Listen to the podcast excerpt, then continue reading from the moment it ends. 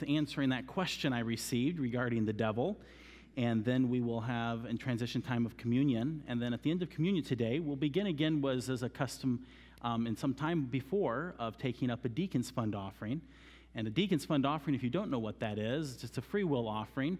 That's something separate and different from the church budget, but it's something that the deacons can draw from from time to time to help and assist different individuals, those sometimes who are part of the body here, sometimes those who are connected to the body here, and uh, sometimes just strangers um, in different practical, physical ways in helping to meet needs. And um, it's something that's uh, kept as a confidential, and it's also then something that is used, and it's a free will gift. So that's how it's funded, is by people free, freely giving to it. And you can at any time designate any gifts to it by just marking it on, on an envelope for as deacon fund. Um, but we used to take up an offering after communion each month, um, especially for that, and we'd like to begin doing that again.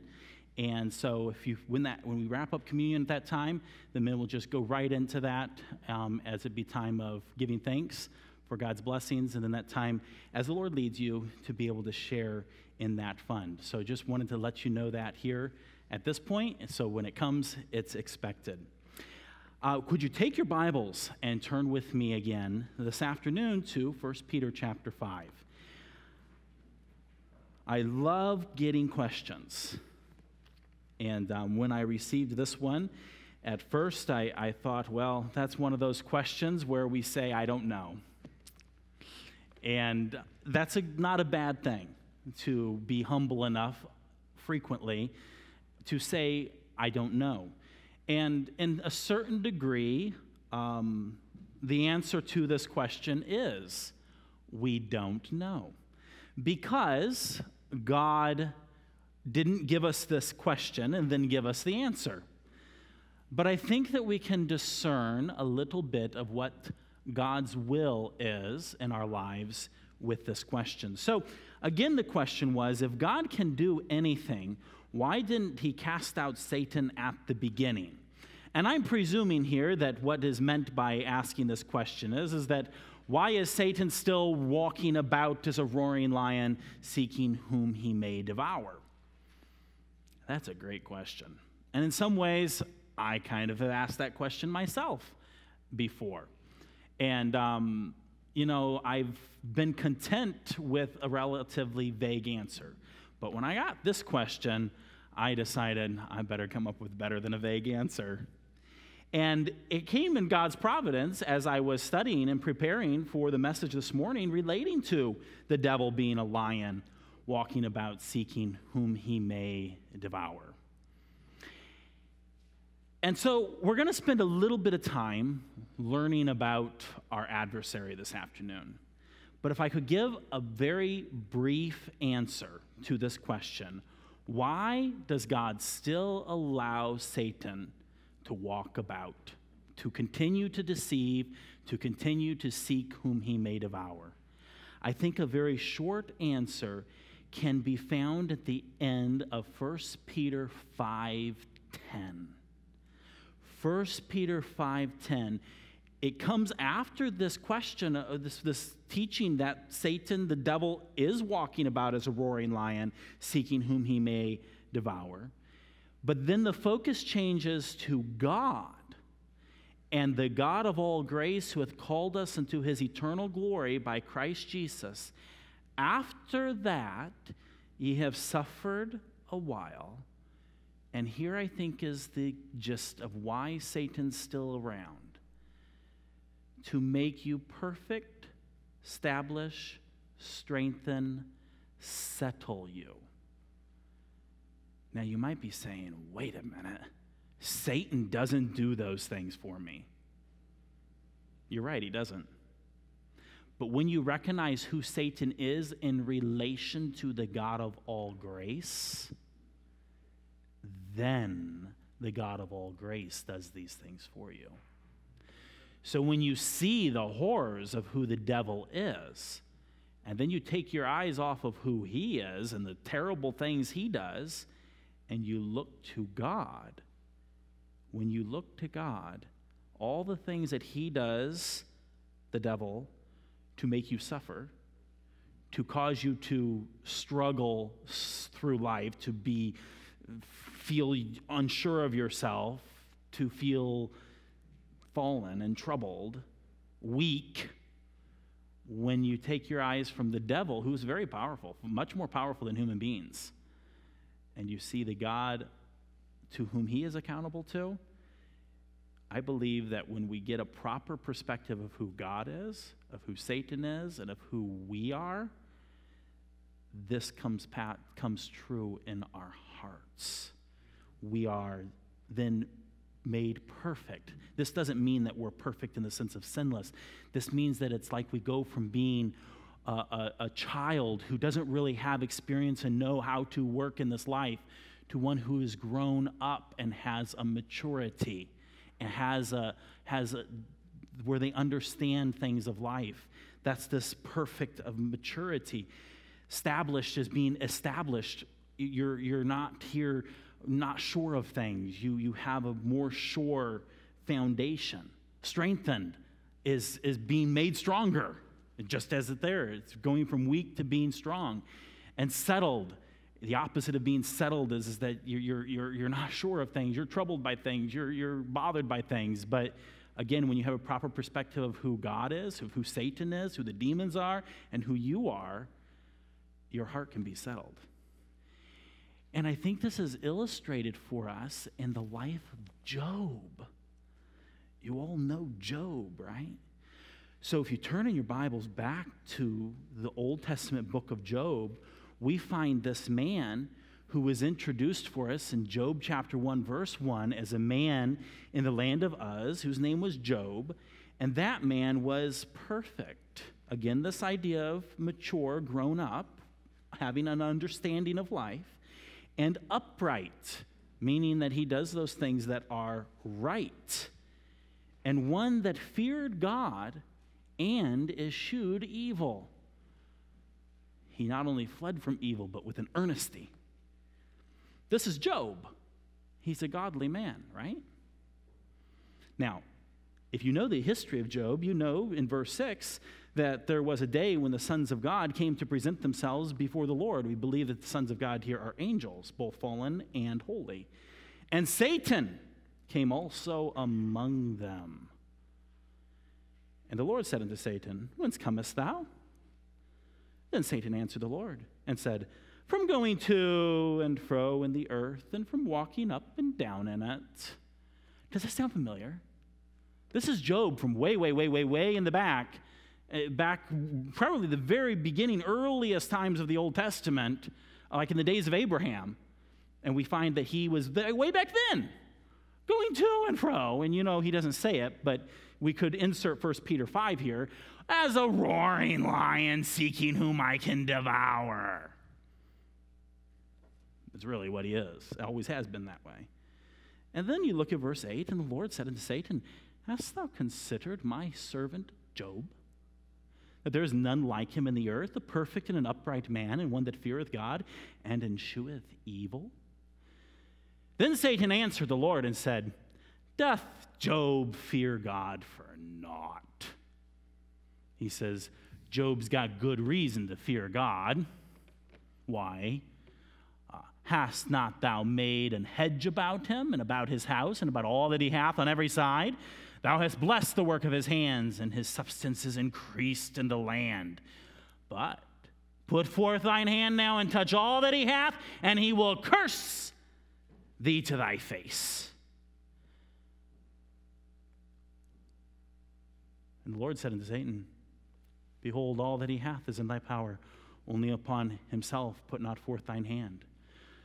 So Satan went forth from the presence of the Lord. Now, what's really intriguing about this history here is that we see Satan moving, and we see Satan walking to about. We see Satan as the roaring lion seeking whom he may devour. But in all of it, he is accountable to God, and he is limited by God. God gives him freedom, just like he gives us freedom. But yet he is also still limited by God. And here God basically releases him and says, you can go. You can touch everything that belongs to Job except don't touch him. Well, We don't have time this afternoon to go into all of the story, but Satan does just that. He takes Job from being a wealthy man with a large family and many children, and he brings him to a pauper, losing property, losing livestock, losing all his physical possessions, and even losing his own children, left destitute. You know, we talked earlier about the potsherds. There's still one little piece up here left. Good thing, because I needed it for an illustration. The worthless potsherds. This is about all he had left. About all he had left. Satan comes back into the throne room of God, we find out, and he and God again reminds him, hey, you've been paying attention to my servant Job? Been paying attention to my servant Job? He says, yeah. Because see, Job didn't curse God to his face. Job was still faithful in obeying and believing and trusting in God. And in fact, if we keep looking through it closer, and when we look at the whole life of Job, the whole book, especially coming to the end, we see that what Satan was doing in his life was actually being used of God to bring about a maturity in him, to establish him, to strengthen him, and to settle him. The activity of Satan was being used of God to actually accomplish this in Job's life. Well, as you know the account, Job didn't curse God to his face. Satan comes back in, and God points this out to Satan. And Satan says, aha, it's because you wouldn't let me touch him. You let me touch the man, and he'll curse you to your face. So God gave him freedom. God released him, gave him the permission to attack Job personally and directly, except that he could not kill him. And so Satan did just that.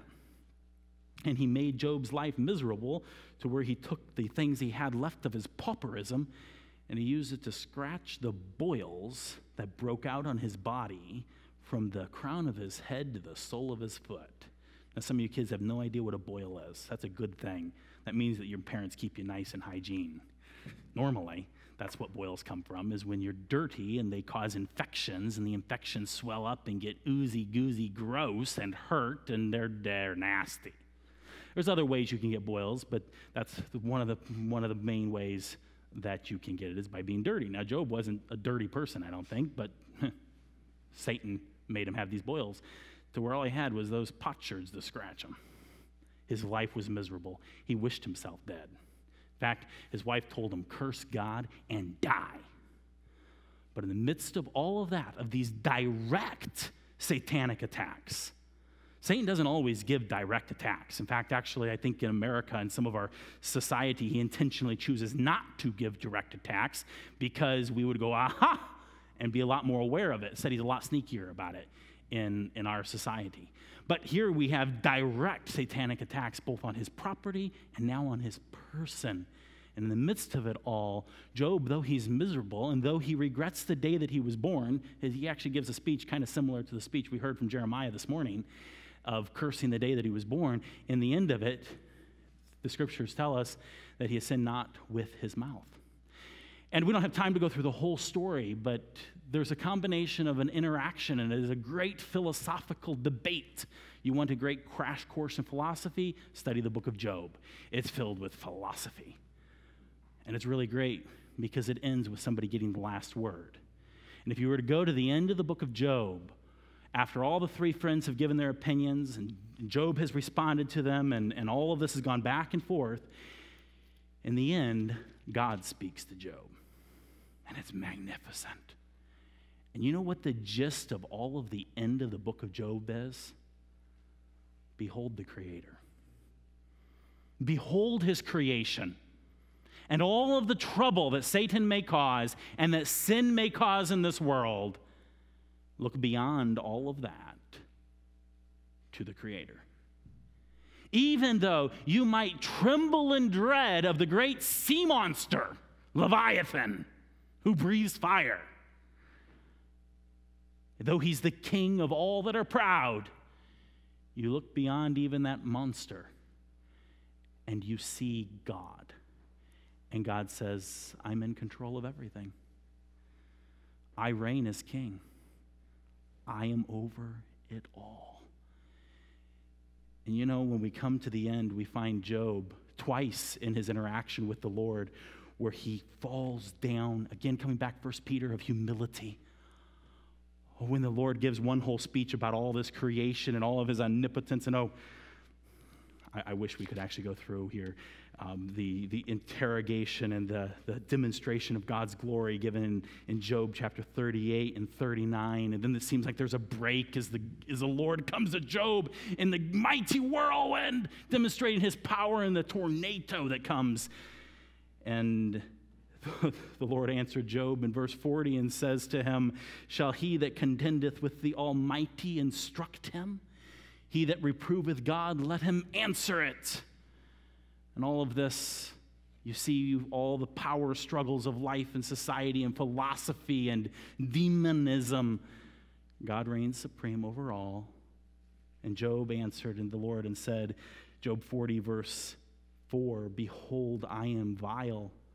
What shall I answer thee? I will lay mine hand upon my mouth. Once have I spoken, but I will not answer. Yea, twice, but I will proceed no further."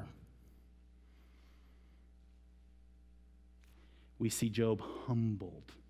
God then goes on and again demonstrates his majesty, his glory, going into, eventually coming to Leviathan, all of chapter forty-one, that great sea monster in the sea. And when all of this is finished, Job forty-two, Job answered the Lord and said, "I know that thou canst do everything, and that no thought can be withholden from thee." So the question here, if God can do anything, why didn't he cast out Satan at the beginning? Really, one of the reasons he didn't cast out Satan at the beginning is as a demonstration to us of what Job confesses here. "I know that thou canst do everything." Even though Satan walketh about as a roaring lion, he is still one who is accountable to God. None of us can ever claim the devil made me do it. We have a free will and a choice to obey and believe God, or rather I should to believe and obey God, or to not believe God and to believe the lies of Satan and disobey. Really, by Satan still having power, it actually magnifies the much greater power that God has, which I believe was the case with Job here when he humbled himself. And I think what it was is he was the one who humbled himself under the mighty hand of God at this point. And it was in this that God made him perfect, established him, strengthened him, and settled him. Actually, God used the roaring lion to help bring this about in Job's life. Isn't that interesting? I found it exciting. I don't know if it exactly answers this question. Um, it answered it for me, and I hope that it answers it to a little degree for the guy who answered the question, who would rather not be known publicly. But that's fine. One other thought. One other thought. Did you know that there is a prophecy that Satan will be bound? He will be bound. Actually, if you take your Bibles and you turn with me to Revelation chapter twenty, there is a prophecy that in the future, Satan will be bound. Revelation twenty, verse one, is a vision that saw that, that John, John the Apostle saw.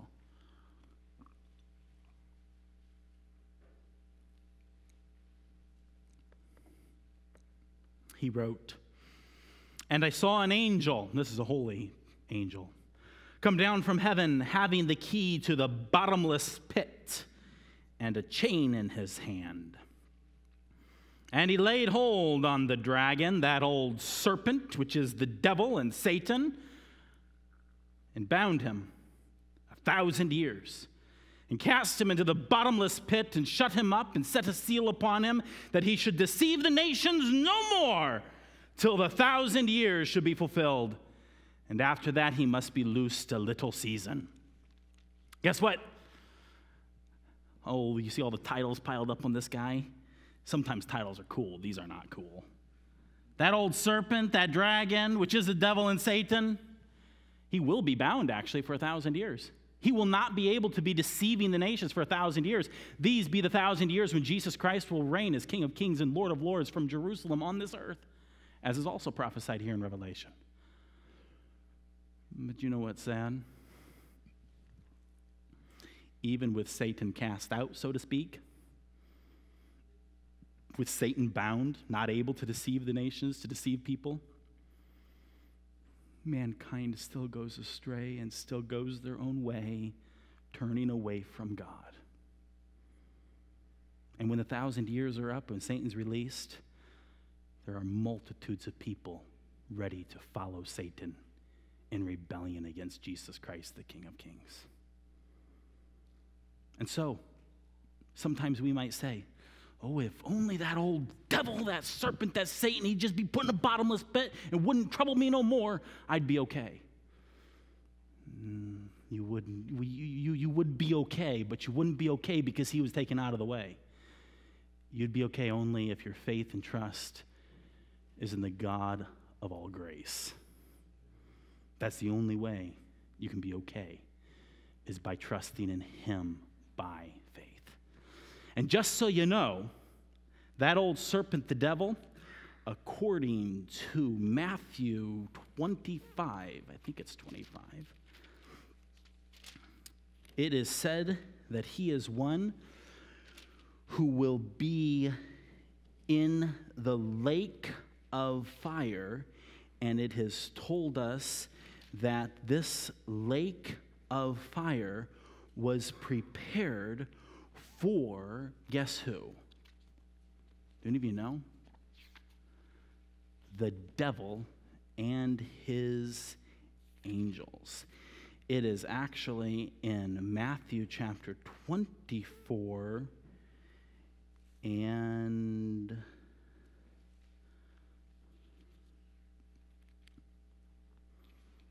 I'm sorry, I didn't look it up in my Bible before. I can quote it. And we're cast into the lake of fire, prepared for the devil and his angels. It's one of those verses you learn as a kid and you don't forget it. twenty-five forty-one. So I was right that it was chapter twenty-five. Yes, yes. Everlasting fire. This everlasting fire, it says here, was prepared for the devil and his angels. This is a judgment that actually takes place um, at the beginning of the reign of the Lord Jesus Christ. And, and people are cast into the everlasting fire. But you know, the everlasting fire, the lake of fire, that place also described as a place of wailing and gnashing of teeth, of everlasting darkness, hell. Here it tells us it wasn't made for people. It was originally created for the devil and his angels to be cast into that lake of fire. And at the end of Revelation, we find that coming true, as Satan is finally and truly and permanently cast into the lake of fire. Any follow-up questions? I know I gave you a lot. I wish we could interact a little bit. Um, does that answer the question? Does it help you understand why Satan's still here and yet also understand that God's going to deal with him? Any questions? Okay. Let me take in, as we transition into the time of communion, which is a time in which we partake of the bread and the cup in remembrance of what Jesus did for us. I'm reminded of Genesis three fifteen, where we have what's called the Proto-Evangelicum, which means Proto First, Evangelicum, Good News Declaration. The first declaration of the good news is when Satan was actually talking to that serpent, and he said to that serpent, I will put enmity between thee and the woman, between thy seed and her seed, it shall bruise thy head. It, thou shalt bruise his heel, and he shall bruise thy head. That bruise idea is the idea of crushing.